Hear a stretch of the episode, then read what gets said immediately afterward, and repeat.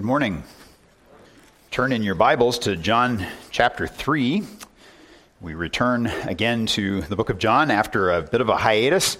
Uh, we come to the third chapter once again, and if you uh, have been with us, you know that we've reflected on Jesus, uh, uh John, rather, the Apostle John, who's writing his uh, reason for writing. He says at the end of the book that uh, these things are written so that you might believe that Jesus is the Christ, and that believing you might have life in his name.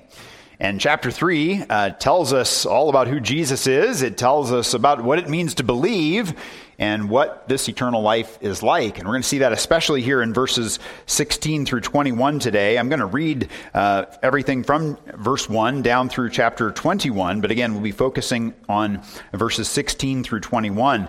And uh, you might uh, note in your Bible, if you have one that's a red letter edition, a lot of uh, Bibles will have uh, these words in red. Uh, scholars debate whether these are the words of Jesus that he continues to speak to Nicodemus, uh, or whether these are the words of the Apostle John as he's reflecting on things later.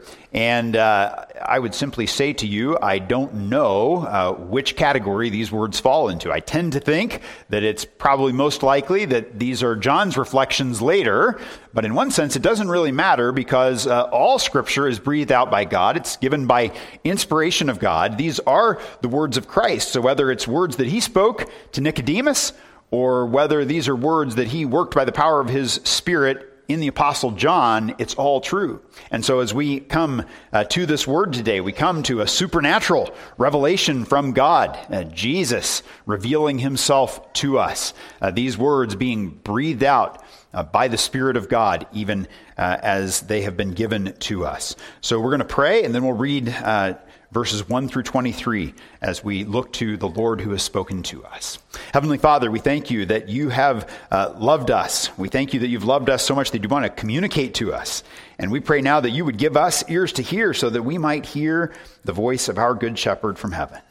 We thank you that you have given your Holy Spirit so that these words might be breathed out for us to read today and we thank you that uh, just as Jesus blew uh, on his disciples and gave and bestowed the Holy Spirit, we thank you that you give that same Spirit to us today. So we ask that you, triune God, would communicate to your people this day so that we might know that you are our God and that we are your people. And we pray this in Christ's name. Amen. This is God's Word. Now, there was a man of the Pharisees named Nicodemus, a ruler of the Jews. This man came to Jesus by night and said to him, Rabbi, we know that you are a teacher come from God, for no one can do these signs that you do unless God is with him. Jesus answered him, Truly, truly, I say to you, unless one is born again, he cannot see the kingdom of God.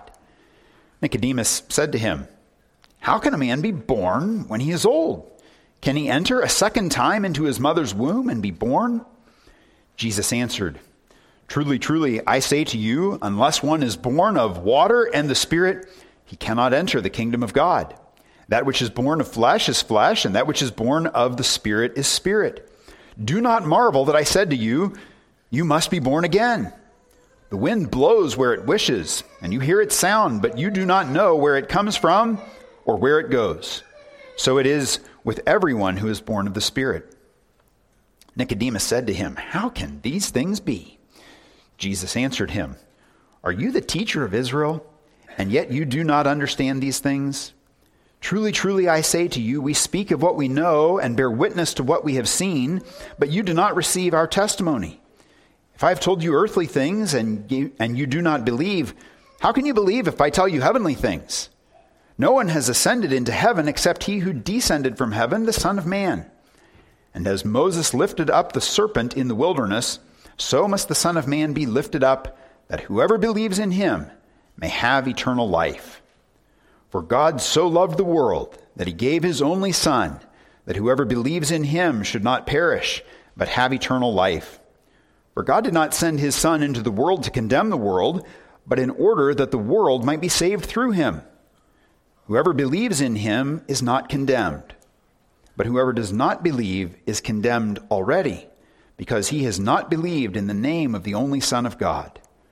And this is the judgment the light has come into the world, and people loved the darkness rather than the light because their works were evil. For everyone who does wicked things hates the light and does not come to the light, lest his works should be exposed.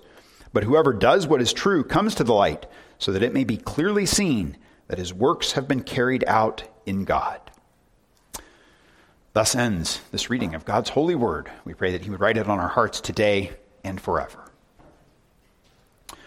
On a muggy summer day, something like this, when I was a teenager, I was baling hay, and we were putting hay into the mow uh, as uh, Others were working to see it gathered in the field, and uh, around dusk we came out of the barn.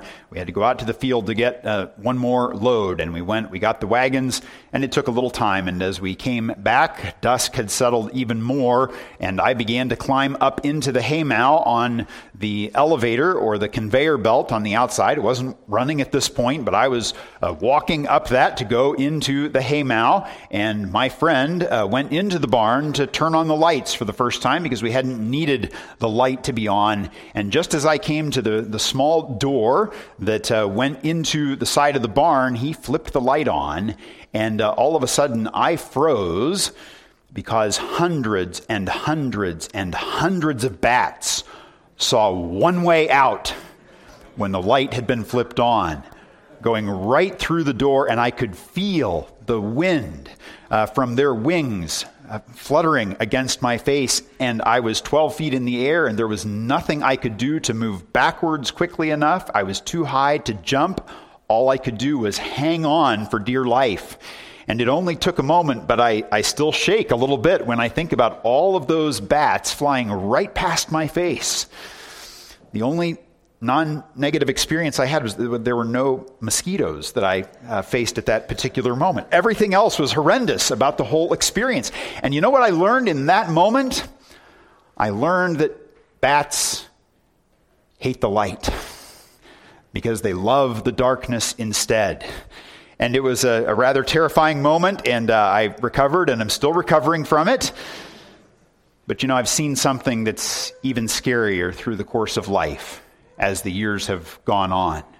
Over the last three decades, I've seen it's not only the bats that hate the light, but there, there are people who hate the light as well. And their desire is to flee from the one who is the light, even the Lord Jesus Christ. They turn and they run because they're so obviously uncomfortable with the guilt of their own sin and their desire to live another way.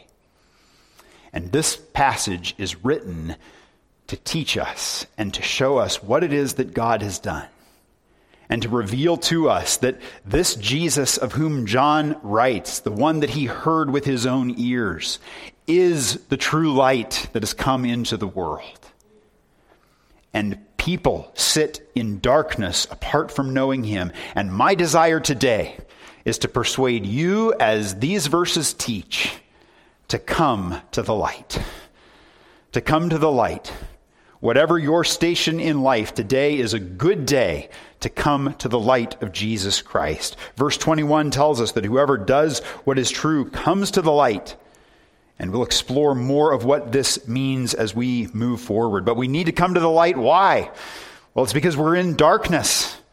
And it's because we're guilty and Nicodemus was wrestling with these realities as Jesus was speaking to him. And we saw there in uh, verse 14 that uh, Jesus was lifted up, just as Moses lifted up the serpent in the wilderness, uh, so that whoever believes in him may have eternal life. And then there's this reflection that comes for us in verses 16 and following to tell us what this life looks like. What is it that this faith looks like that leads to life? And here, faith is particularly equated with coming to the light.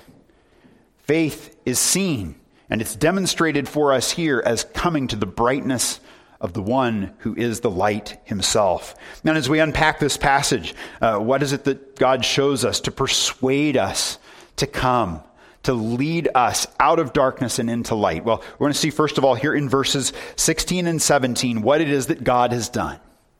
And then, secondly, in the following verses, we'll see that there are two responses to uh, Christ. to the light. But first of all, we need to understand, if we're going to come to the light, what it is that God has done. Why is it that we should believe? And it's laid out so clearly for us here in, in what is undoubtedly the most famous verse in all of Scripture, maybe very dear to you in personal ways. And we're told of two things in particular that God has done for us here in verse 16. It says, For God so loved the world. God so loved the world. He, he loved people who were in darkness. He loved these even who had rebelled against him. R.C. Sproul says that maybe this is the most misunderstood verse in the Bible as well, uh, with this idea that, that God just uh, has, has loved everyone without any exception at all, so that, that all would be saved. We see in the following verses that that's simply not the case. But the emphasis here on the depth of God's love, as Sproul says, is that God, God's love is so deep and so profound that he sent his only begotten Son. This is what motivates him to send his own son. It's the depth of the love that is in the heart of the triune God. He sees this world that is in need and in rebellion against him, and he sends his son on a rescue mission in order to draw people like you and me out of the gloom to pull us out of the hopelessness. The depth of his love is an amazing thing. We, we see uh, his love uh, used or described mostly in chapters 13 through 17 in this book. And mostly there, the love that's spoken of is the love between the Father and the Son. We also see there the love that Jesus has for his disciples, but that's in the book of John, the bulk of the, the use of this term for love. But here in John 3:16 we see uh, simply the overflow from the heart of the triune God who declares to us that he has so loved the world that he would take this action to send his only son. And, and what we see in this, in the depth of his love and the reality of, of darkness, is that it is not because God looked out there and said, You know, there are these lovely people that I would just long to get to know. No, it's in spite of our unloveliness. And it is because of the reality that God is love, as John communicates to us in John 4:16. That is the reason. And we see this in the Old Testament as well, as God speaks to his people. In Deuteronomy chapter 7, he, he asks them uh, essentially, Why do I love you? Well, it's not because you were more or greater or somehow more impressive, and the same is true for every single person here today. There's just nothing in you. Why does God love his people? Because God loves his people. In one sense, we will never know the depth of the answer to that question other than that God has revealed to us that he loves his people. So we're told here that God so loved uh, the world that he gave his only begotten Son. We, we see the depth of it, and we also see that he, he so loved the world. And the, the impressive thing here is not that God looked and said, Wow, it's a really big world, but it's that he looked and he said, It's a really bad world, as D.A. Carson says. What, what is so forceful about this verse and about the quality of God's love is the rebellion and the degradation and the sin and the corruption in people. But the holy God looked upon us and for his own purposes saw fit to save. And he knew it had to happen through the provision of a sacrifice. And so we see the second thing that he does here in this verse. It is that he gave his only son. He poured out his love on us, not simply by speaking words, not simply by giving us a few gestures of his kindness, but he did this by giving his own son. And in giving his own son, uh, we, we see that there was a, uh, a cost to this. He's coming into hostile territory. Some of you uh, may remember the story of the Navy SEAL, uh, Robert O'Neill. Uh, he was the man who uh, ended up being in the room with Osama bin Laden there in Pakistan and uh, was the man that put the bullet through his forehead. And uh, he, as a Navy SEAL, had been called on a number of dangerous missions over the years. And on this particular mission, those Navy SEALs knew that they would probably not make it home again. And as they uh, departed, they were able to look at each other in the eye with love and with compassion, but also with this profound sense that there's no way they were coming back. Well, you know the story. Uh, they did survive, and they all managed to get out alive, and there was great rejoicing. But they said that the reason, he said that the reason he was willing to do this, he was willing to put himself in the place of his fellow Americans to help take out this darkness that was in the world. This one who had perpetrated the attack on the United States in 9 11, he was willing to lay his life down so that the darkness might be snuffed out. But when God sent his only son into the world, it wasn't that he thought, well, maybe there's a, a 10% chance that he survives. When Jesus agreed with the Father, it wasn't that he had the, the feeling that, well, we'll see how this goes. No, he knew that going to snuff out the darkness meant not going to condemn all of the people with darkened hearts in the world, not to take a rifle to every person who was a sinner with his condemnation. But when God sent his only Son into the world, it was so that Jesus might become the condemned. And that was known from the very outset that Jesus would die and so you see the depth of the Father's love and that he was willing to give his own Son so that we would not perish but have eternal life. What does it mean then that God did this, that he so loved the world? That he would give his only son. Well, it meant that Jesus would go to the cross and that he would bear the wrath of God. You recall that the sun was turned into darkness. It was blotted out as Jesus was there on the cross. The light of the world bore all of the darkness. He took on himself on that tree the wrath of God that was due to sinners, so that whoever would believe in him wouldn't perish. He came as a substitute, so that whoever would place their faith and their trust in him would not be condemned as he was. And of course, we know that his sacrifice was well pleasing to the Father because on the third day he was raised again. He was justified, and in him we are justified as well. So that, again, whoever would believe in him would not perish, but have eternal life. This is what your God has done for you. This is the light that has been sent into the world. And, and you see in verse 19, uh, John reiterating this truth. He's summing up this statement. He says, This is the judgment that light has come into the world. You want to summarize Jesus' work? You want to summarize the love of God being poured out upon us? You want to summarize what it means that God sent his Son? It means that light came into the world. And if you go back to John chapter 1, uh, beginning in verse 4, you see that John summarizes the whole of his message this way. He describes Christ. He says, In him was life, and the life was the light of men. The light shines in the darkness, and the darkness has not overcome it. Jesus came, he goes to the cross. It seems that the light had been snuffed out. And yet, all that was snuffed out was the penalty due to us for our sin because the darkness could not overcome the light. And John chapter 1 verse 9 says this, the true light which gives light to everyone was coming into the world. He was in the world and the world was made through him, yet the world did not know him. So here he is, he's coming into the world. The love of God is being expressed. Because just as God had to speak in creation and there was light, so if there was going to be a new creation, so if there's going to be rescue from this gloom, God had to speak once again through the perfect revelation of his Son.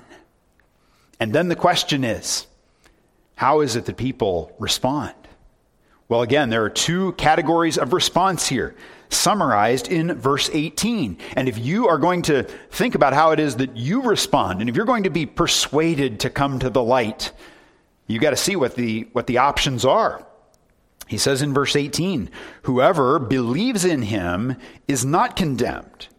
But then, secondly, on the other hand, whoever does not believe is condemned already because he has not believed in the name of the only Son of God. The response has to be either belief or unbelief. There's no other category. Jesus Christ is the dividing line of history. There are ultimately two races of people. There are those who recognize their sin and they place their faith and their trust in the work that God has done. And there are those who flee from it and they love the darkness rather than the light. And so the following verses then go on to flesh this out for us. And we want to look first of all at those who are unbelieving. You'll notice uh, what they're like, and then we can see why they do the things that they do. But we see something of their uh, what characterizes them here in verse 19. First of all, they don't believe and they are condemned already.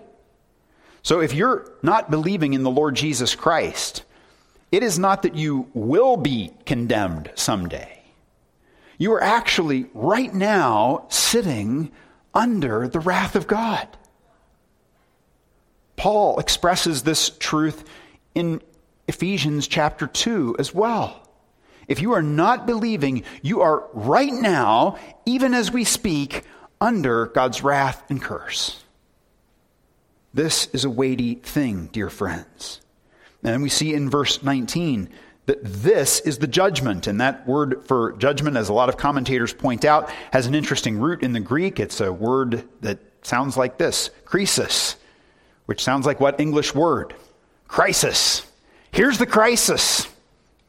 Here's the great problem.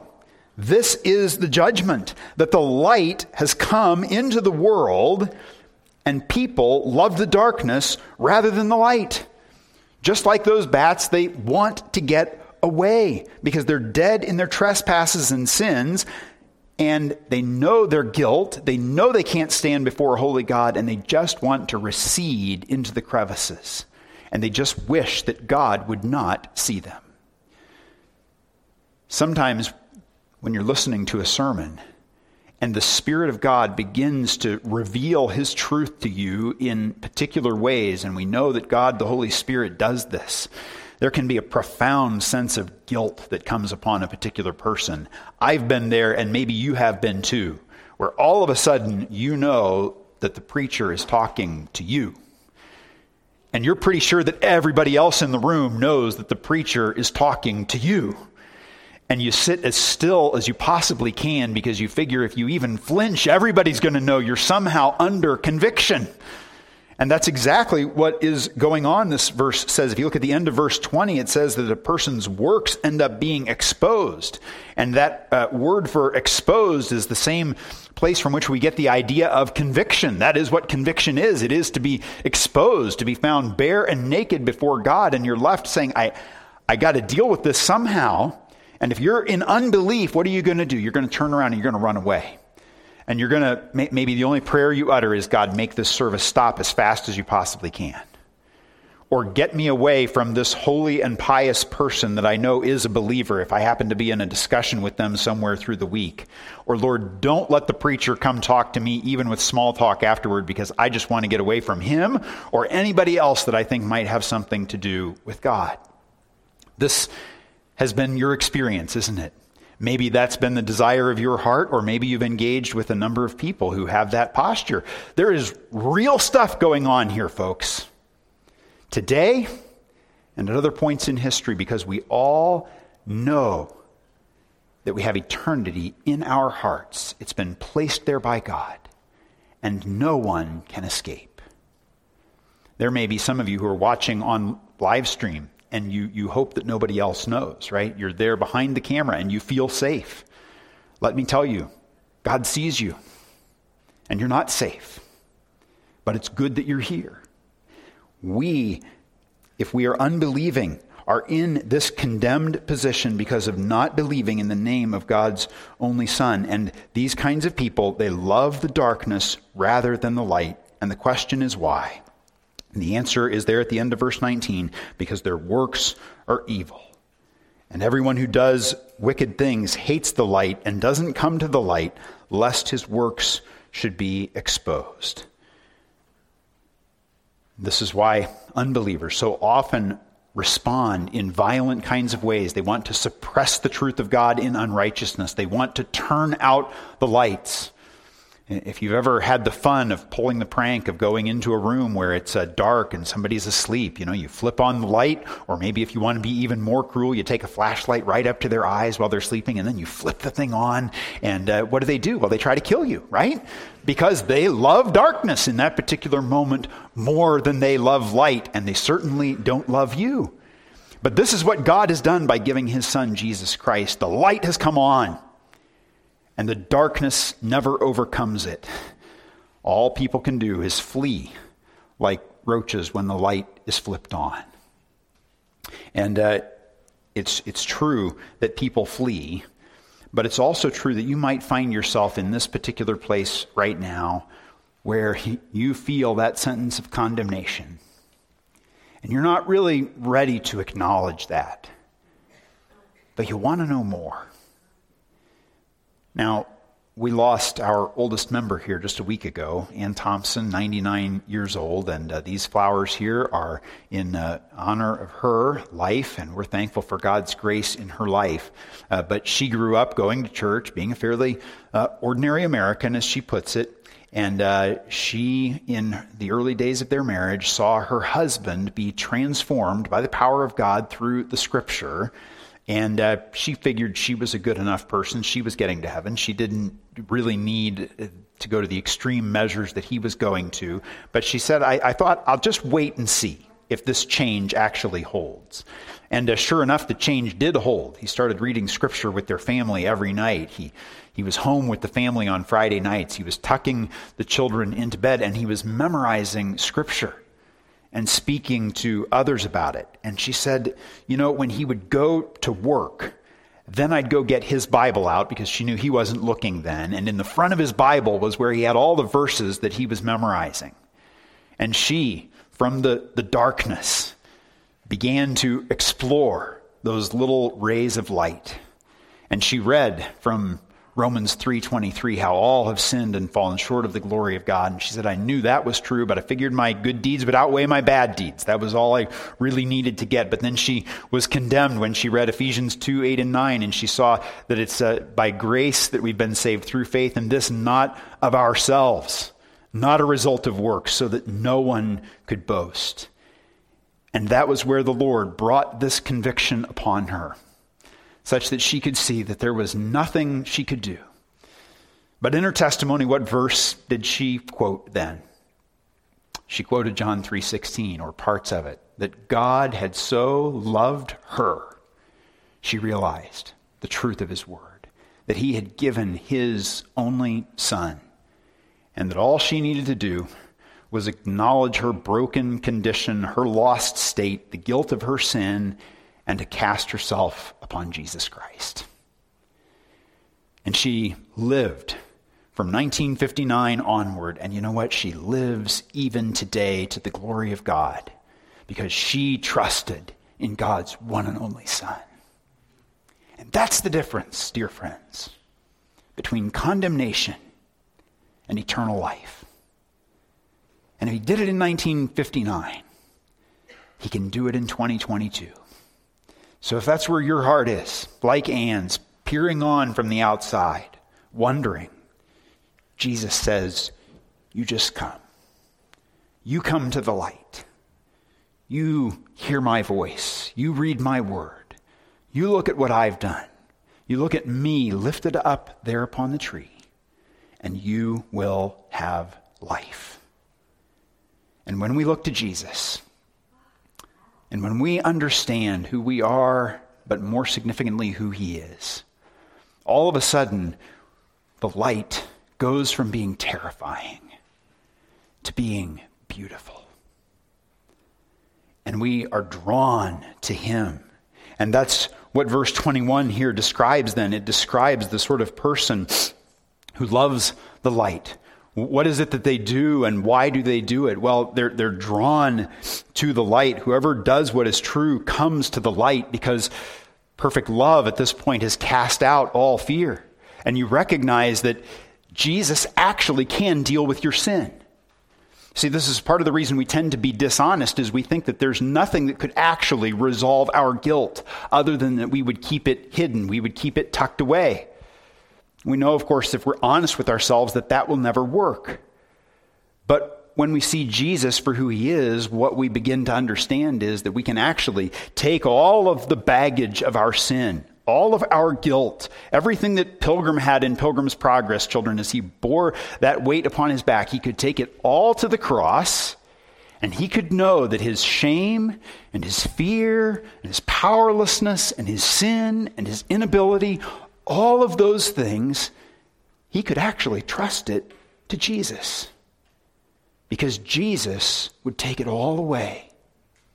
And this is what Ann experienced, right? She didn't just pray that prayer once and for all, but she wrote in her testimony about how she had to come to believe every day and to see that she could trust her Lord, who is light, to guide her at every step along the way so that she could do her works clearly in the light and that they would be seen that they are uh, uh, done uh, in God. Well, uh, the, the, believer comes to the light. And, and how is it that we come to the light? We need to think about this. Well, we look to Jesus by faith, right? That's the essence of believing. But what else is it that we do? We know that the Lord is our light and our salvation, as we have said. So what do we want to do? We want to hear his word. Uh, God's word is a light to our feet, it's a lamp to our path. How is it that we're going to be guided through the whole course of life? Well, we're going to go to the word of God. We're also going to recognize that everything that's good and true and profitable in God's creation is some reflection of his being. And so when we go to school, children, what are we trying to do? We're trying to grow as we learn. Uh, when we come to the truth, not only builds our faith, but it causes us to grow. Some of you are learning about photosynthesis, or you probably will this year at various grade levels in science. And what happens when the sun shines? Which direction do the plants tilt? They move toward the sun because they're taking the nutrients from the sunlight and they're turning them into food for themselves. And this is why the leaves turn green and they prosper. It's because they love the light and they want to grow toward it. And so, those of you, whether you're in a university setting or whether you're in a lower grade or whether you're learning new things at, at, uh, at home or at work, as we grow and as we see the light more clearly, we begin to flourish. And so, our trust in God doesn't simply resolve our guilt, it causes us to spring up in even fuller ways into eternal life and we begin to flourish the way that God has designed us to flourish. So we go to God's word and we go to his creation and we, we see the truth of who he is as is consistent with his revealed word. And we go to uh, be with his people in church. John would write later in 1 John chapter 5 verse 7 this is the message we have heard from him and proclaimed to you that god is light and in him is no darkness at all if we say we have fellowship with him while we walk in darkness, we lie and do not practice the truth. But if we walk in the light, as he is in the light, we have fellowship with one another, and the blood of Jesus, his son, cleanses us from all sin. There's a beauty that comes as we walk honestly with one another. We have the freedom to confess our sins to one another and to know that as we do confess our sins to one another, there is uh, the, the knowledge of God's forgiveness that we experience not only directly from Him, but we're reassured of this by the people of God. Ray Ortlund says this the most important uh, personal trait in a gospel culture is honesty. And he quotes from John 1 7. If we walk in the light as he is in the light, we have fellowship with one another, and the blood of Jesus, his son, cleanses us from all sin. And he says, in the context, walking in the light is an honest relationship with Jesus and one another so that we're free. So that we're free. So that we have life. We're not encumbered by that guilt but we're able to be transparent with our brothers and sisters. So, what does it mean for you to come to the light? Well, it means to come to Jesus Christ. And it means to come to the family of God in public worship. It means to come into fellowship with other people so that your life can be exposed to them and you might experience more of the grace of God. And then we also experience it as uh, we come to the light. It, it'll be clearly seen that our works have been carried out in God. There's an evangelistic focus here because Jesus is the true light that has come into the world. And what happens then in the hearts of his people? Well, we're kind of like glow sticks or something. You know, we get near the light, and the, the light of the Lord Jesus Christ fills us. And when we go forth, it becomes clearly seen that everything we do is done in God. Now, does this mean that the world is going to love us and say, Wow, I see the revelation of God uh, to me in you, and it's beautiful? No, what are they probably going to do? They're probably going to turn around and run away from you. Or they might attack you. Because when your works are done in God, it puts them on edge. So if you stand in our culture for things like the truth of biblical sexuality and identity, if you stand for life and against the killing of the unborn or the born, others may look at you like you're crazy. If you have seen the light and you know that God has called you to uh, fill the earth and to rule over it and to subdue it, they may see young mothers who are staying at home and giving up their careers and they may scorn you for it. If others of you are giving yourselves in your particular calling to, uh, to, to things that just seem worthless in the world's eyes, they may look at you and say, You could probably make a lot more money doing something else. And yet you know that everything you're offering is simply a gift being given back to God, what you can know is this that though the world may condemn you, your God doesn't. And what does he do? He shines the light of his countenance upon you so that you might know his smile. And if you were here for the funeral, you, you heard the testimony of what happened in Ann's life as she was uh, breathing her last. She uh, died a slow death, and it was, uh, it was beautiful to see the Lord with her. She'd been unconscious and basically without expression. And as she took her final breath, she broke into a broad smile. Her eyes didn't open, and she didn't take another single breath. What did she see? We don't know exactly. But what we do know from the scripture is that she, as the child of God, saw the light of God shining upon her, the smile of God and his countenance ready to receive her into eternal glory. And that is not something you would run from, dear brothers and sisters. When your life is ultimately on the line, what is it that you long for? You long to be received by the loving arms of your God into his presence for all of eternity. So, my desire for you today is that you would come to the light. That you would see the expansive and the deep and the broad love that the eternal God, the triune God, has for people like you. You matter in his eyes. And he has sent his Son into the world the true light, so that you might know his gracious love. And let me tell you, the worst thing you could do right now, uncomfortable as you might be, would be to turn and to run away. Rather, join the throng and come to the Savior who gives life. And He doesn't just give it to you in that moment, as we've said, but He will give you His light so that you can do all of your works in God with great confidence and boldness whether in your academic work or your work in the home or your work in the community and in commerce, wherever the Lord puts you, you can know that His light will shine through you, even as His face shines upon you.